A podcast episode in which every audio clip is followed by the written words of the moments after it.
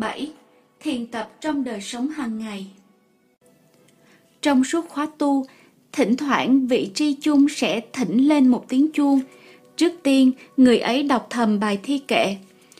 Ba nghiệp lắng thanh tịnh, gửi lòng theo tiếng chuông, nguyện người nghe tỉnh thức, vượt thoát nẻo đau buồn. Sau đó vị ấy sẽ thở ba hơi thở thật chậm rãi và khoan thai rồi mới thỉnh chuông. Khi nghe chuông, chúng ta sẽ dừng lại mọi tư duy, theo dõi hơi thở vào ra ba lần và đọc bài thi kệ. Lắng lòng nghe, lắng lòng nghe, tiếng chuông huyền diệu đưa về nhất tâm. Thiền là ý thức những gì đang xảy ra trong thân thể, trong cảm thọ, trong tâm hành và trên thế giới. Thiền tập là gia tài quý giá nhất của đạo Bụt. Điều quan trọng là chúng ta phải thiền tập trong trạng thái vui tươi, phải cười nhiều mới có thể thiền tập được. Tiếng chuông chánh niệm sẽ giúp ta làm được điều này. Giả sử bạn đang có một đứa con trai hư hỏng, khó có thể tha thứ và thương yêu được, điều đó cũng bình thường thôi. Để được người khác thương thì mình phải dễ thương. Nếu đứa con trai của ta trở nên khó thương như vậy thì ta sẽ đau khổ lắm. Ta mong là ta có khả năng thương được nó, nhưng cách duy nhất để thương được nó là phải hiểu nó, hiểu rõ tình trạng của nó. Ta phải lấy con ta ra làm đề tài quán chiếu của mình. Thay vì quán chiếu về không hay về những đề tài khác, ta có thể lấy con ra làm đề tài quán chiếu cụ thể. Trước hết ta cần dừng lại những suy nghĩ, cảm thọ đang xâm chiếm ta khiến cho năng lực định tĩnh và khả năng thiền quán của ta yếu đi. Định, tiếng Sanskrit là Samanhi. Một em học sinh muốn làm bài tập tốt phải ngừng nhai kẹo chewing gum, ngừng nghe nhạc để có thể tập trung vào bài tập. Muốn hiểu con mình, ta phải ngưng lại tất cả những thứ làm ta sao lãng. Định, Samadhi là bước thực tập đầu tiên. Khi bật đèn đọc sách, muốn cho ánh sáng tập trung vào quyển sách, ta cần có cái chao đèn, chụp đèn để gom ánh sáng lại, để ta có thể đọc sách dễ dàng hơn. Thực tập định cũng giống như cái chao đèn, giúp chúng ta tập trung tâm ý vào một đối tượng nào đó. Khi ngồi thiền, đi thiền, ta không nghĩ về quá khứ, không nghĩ về tương lai, chỉ an trú trong hiện tại. Như vậy là ta phát triển được năng lực định tĩnh trong ta. Với năng lực định tĩnh này, ta có khả năng nhìn sâu vào vấn đề và khi nhìn sâu vào vấn đề, ta hiểu được tình trạng và bản chất của nó. Trong trường hợp này, ta thấy được tình trạng khó khăn và khổ đau mà đứa con ta gặp phải. Ta không than phiền, trách móc con trai ta, ta chỉ muốn hiểu tại sao nó trở nên như vậy. Từ từ ta sẽ tìm ra được tất cả những nguyên nhân xa gần dẫn đến tình trạng hiện tại của nó. Càng thấy rõ vấn đề ta càng hiểu con ta hơn. Càng hiểu ta càng thương hơn. Hiểu biết là suối nguồn của thương yêu. Hiểu chính là thương. Hiểu là một cách nói khác của thương thương là một cách nói khác của hiểu. Thực tập theo đạo bụt là phải thực tập như vậy. Khi ta trồng cây mà nó không lên ta không thể đổ lỗi cho cái cây ấy. Ta chỉ tìm hiểu nguyên do tại sao cây không lớn lên được. Có thể chúng cần thêm phân bón, thêm nước hoặc bớt ánh nắng mặt trời. Chúng ta không bao giờ phàn nàn đổ lỗi cho cây, ấy vậy mà ta lại lên án đổ lỗi cho con ta. Nếu biết cách chăm sóc thì con ta cũng lớn lên khỏe mạnh vui tươi như cái cây kia. Đừng phàn nàn đổ lỗi, đừng lên án, trách móc, đừng cố tìm lý do này, lý do nọ để tranh cãi. Đổ lỗi, trách móc chẳng bao giờ đem lại một kết quả tốt đẹp nào. Không tranh cãi, không lý luận, không đổ lỗi, không trách móc, chỉ tìm hiểu thôi. Đó là kinh nghiệm của tôi. Nếu bạn hiểu được vấn đề, hiểu và thông cảm được người ấy, thương được người ấy thì tình trạng sẽ đổi thay. Tiếng chuông chánh niệm là tiếng gọi của Bụt gọi ta trở về với bản tâm ta. Ta phải tôn trọng tiếng chuông đó. Khi nghe chuông, ta dừng lại mọi suy nghĩ, nói năng và hành động để trở về với chính mình – mỉm cười và theo dõi hơi thở. Bụt ở đây không phải ở ngoài ta mà bụt ở trong chính tự thân ta, gọi ta trở về. Nếu không có khả năng nghe chuông thì ta không thể nghe được bất cứ một âm thanh nào khác mà những âm thanh ấy cũng là tiếng gọi của bụt như tiếng gió, tiếng chim hay ngay cả tiếng xe hơi hoặc tiếng khóc của trẻ thơ. Tất cả đều là tiếng gọi của bụt gọi ta trở về. Nghe chuông là một pháp môn rất hay, rất hữu hiệu. Khi đã thực tập được với tiếng chuông, ta có thể thực tập với tiếng gió hay những tiếng khác. Không những với âm thanh mà với hình ảnh chúng ta cũng có thể thực tập như vậy. Ánh nắng xuyên qua khung cửa cũng là tiếng gọi của Pháp thân, gọi chúng ta trở về cho Phật thân có mặt, cho tăng thân trở thành một tăng thân đích thực.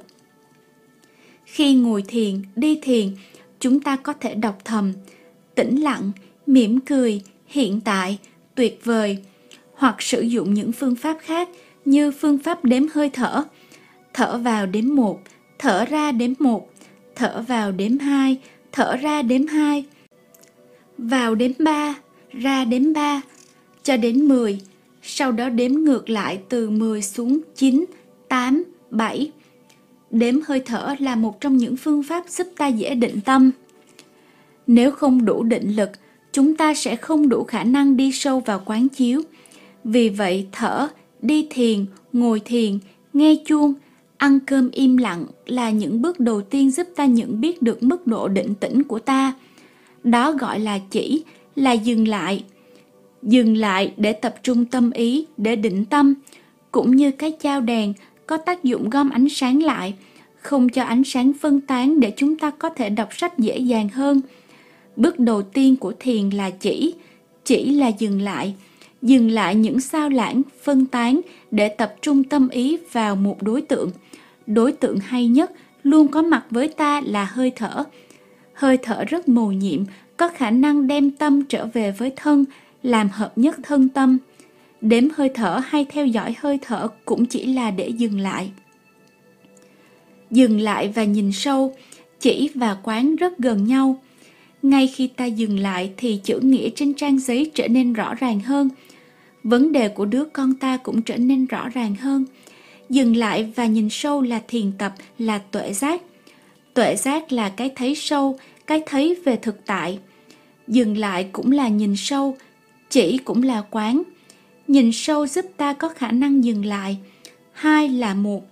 Chúng ta làm quá nhiều, chạy quá nhanh và hoàn cảnh của ta quá khó khăn nên nhiều người thường hay nói làm gì đi chứ sao lại ngồi không đó nhưng làm đôi khi lại làm cho tình trạng tệ hại hơn.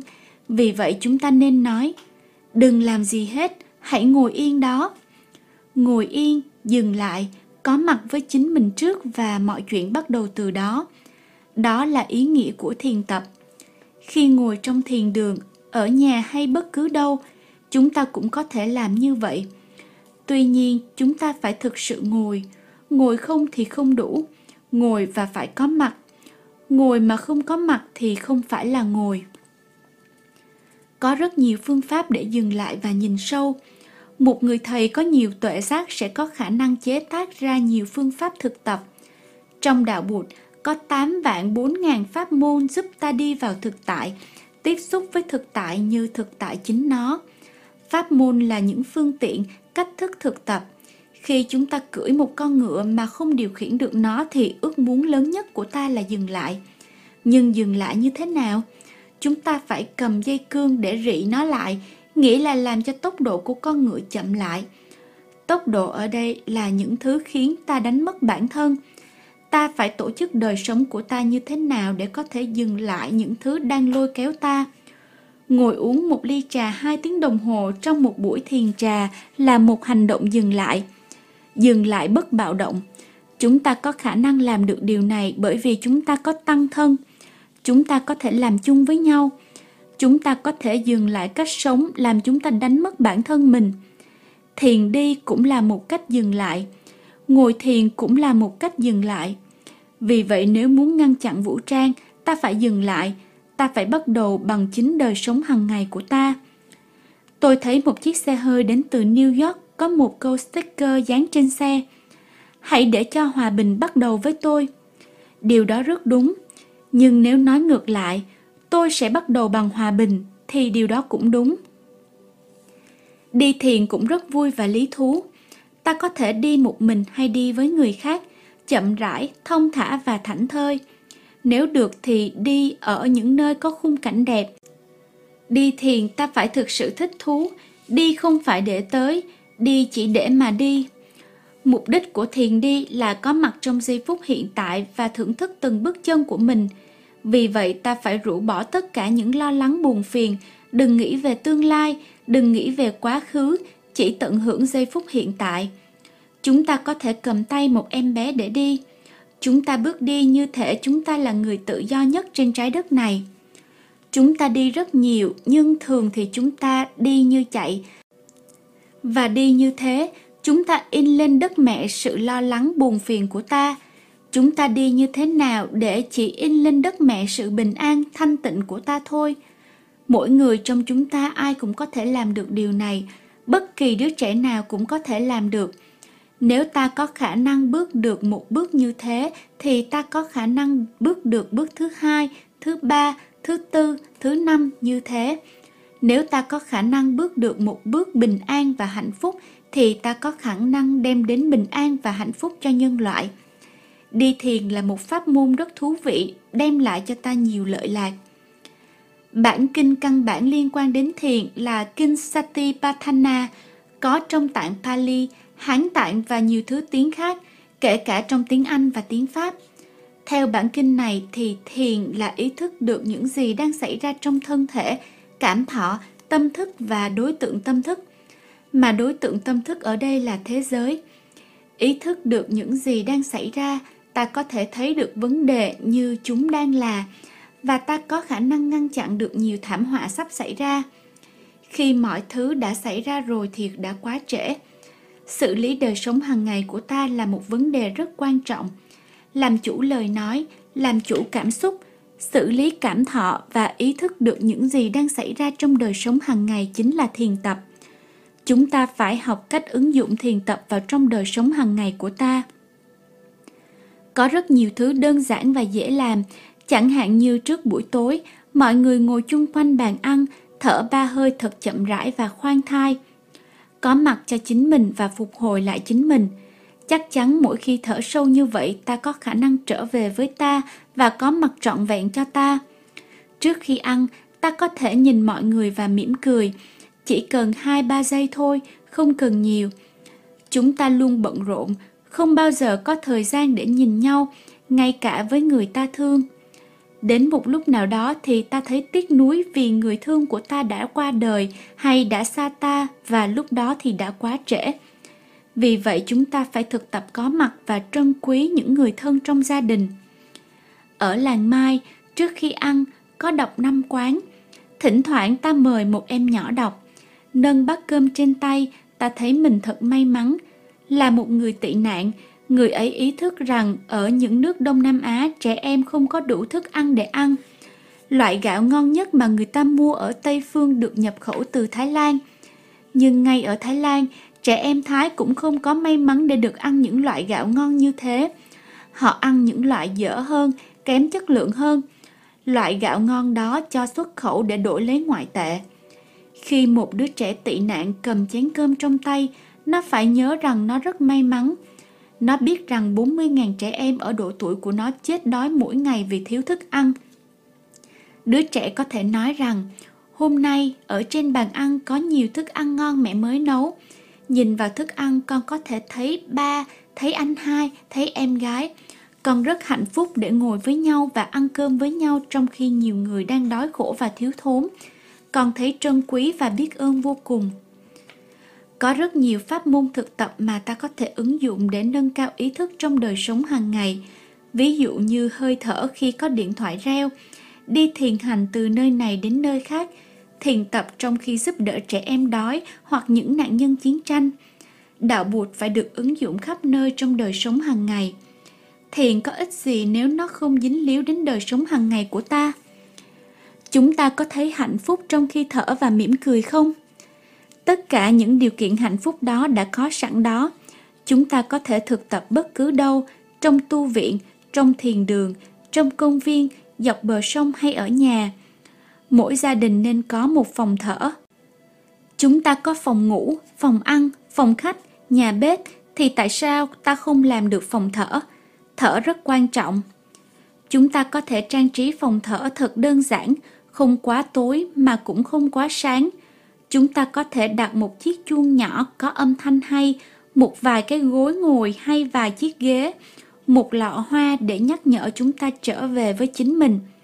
Các em nhỏ có thể cắm hoa trong chánh niệm, theo dõi hơi thở và mỉm cười.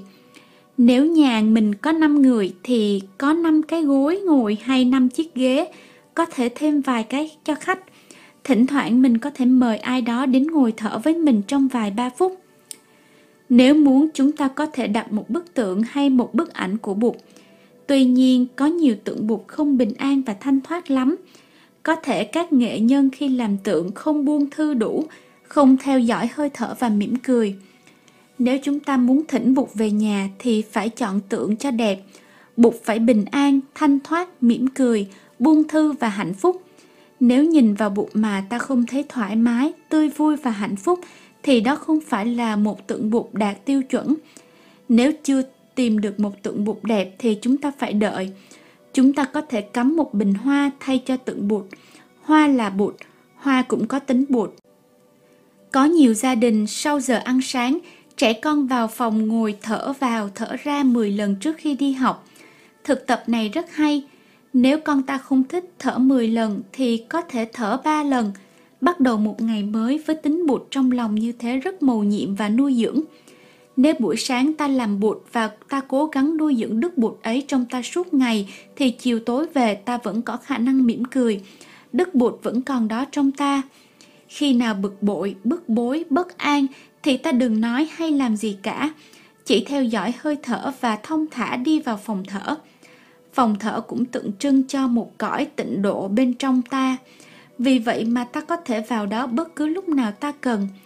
Cho dù khi ta không có ở nhà, tôi có một người bạn mà hễ lúc nào bất an bực bội là anh ta đi vào phòng thở, ngồi xuống một cách cung kính, theo dõi hơi thở vào ba lần rồi thỉnh chuông và đọc thi kệ. Tức thì anh ta thấy khỏe ngay. Nếu muốn ngồi lâu hơn thì anh ta ngồi lại thêm.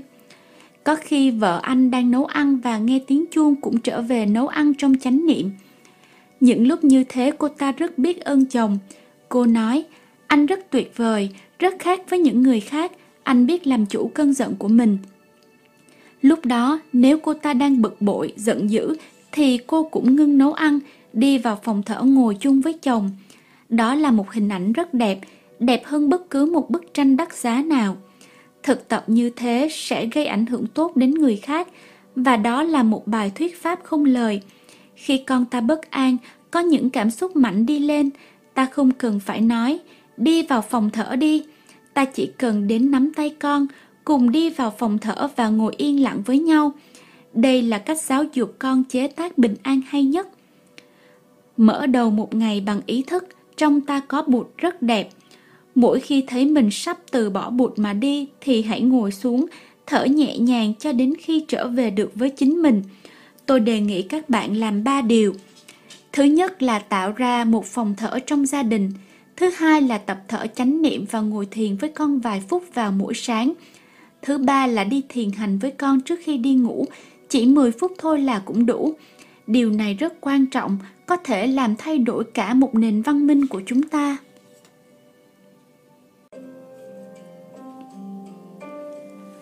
Chúng ta vừa đọc xong quyển sách Muốn an được an của tác giả Thiền sư Thích Nhất Hạnh do sư cô chân hội nghiêm chuyển ngữ. Mình rất thích quyển sách này và mong các bạn và cả mình sẽ tìm được bình an trong chính bản thân mình. Hẹn gặp lại các bạn trong những quyển sách tiếp theo.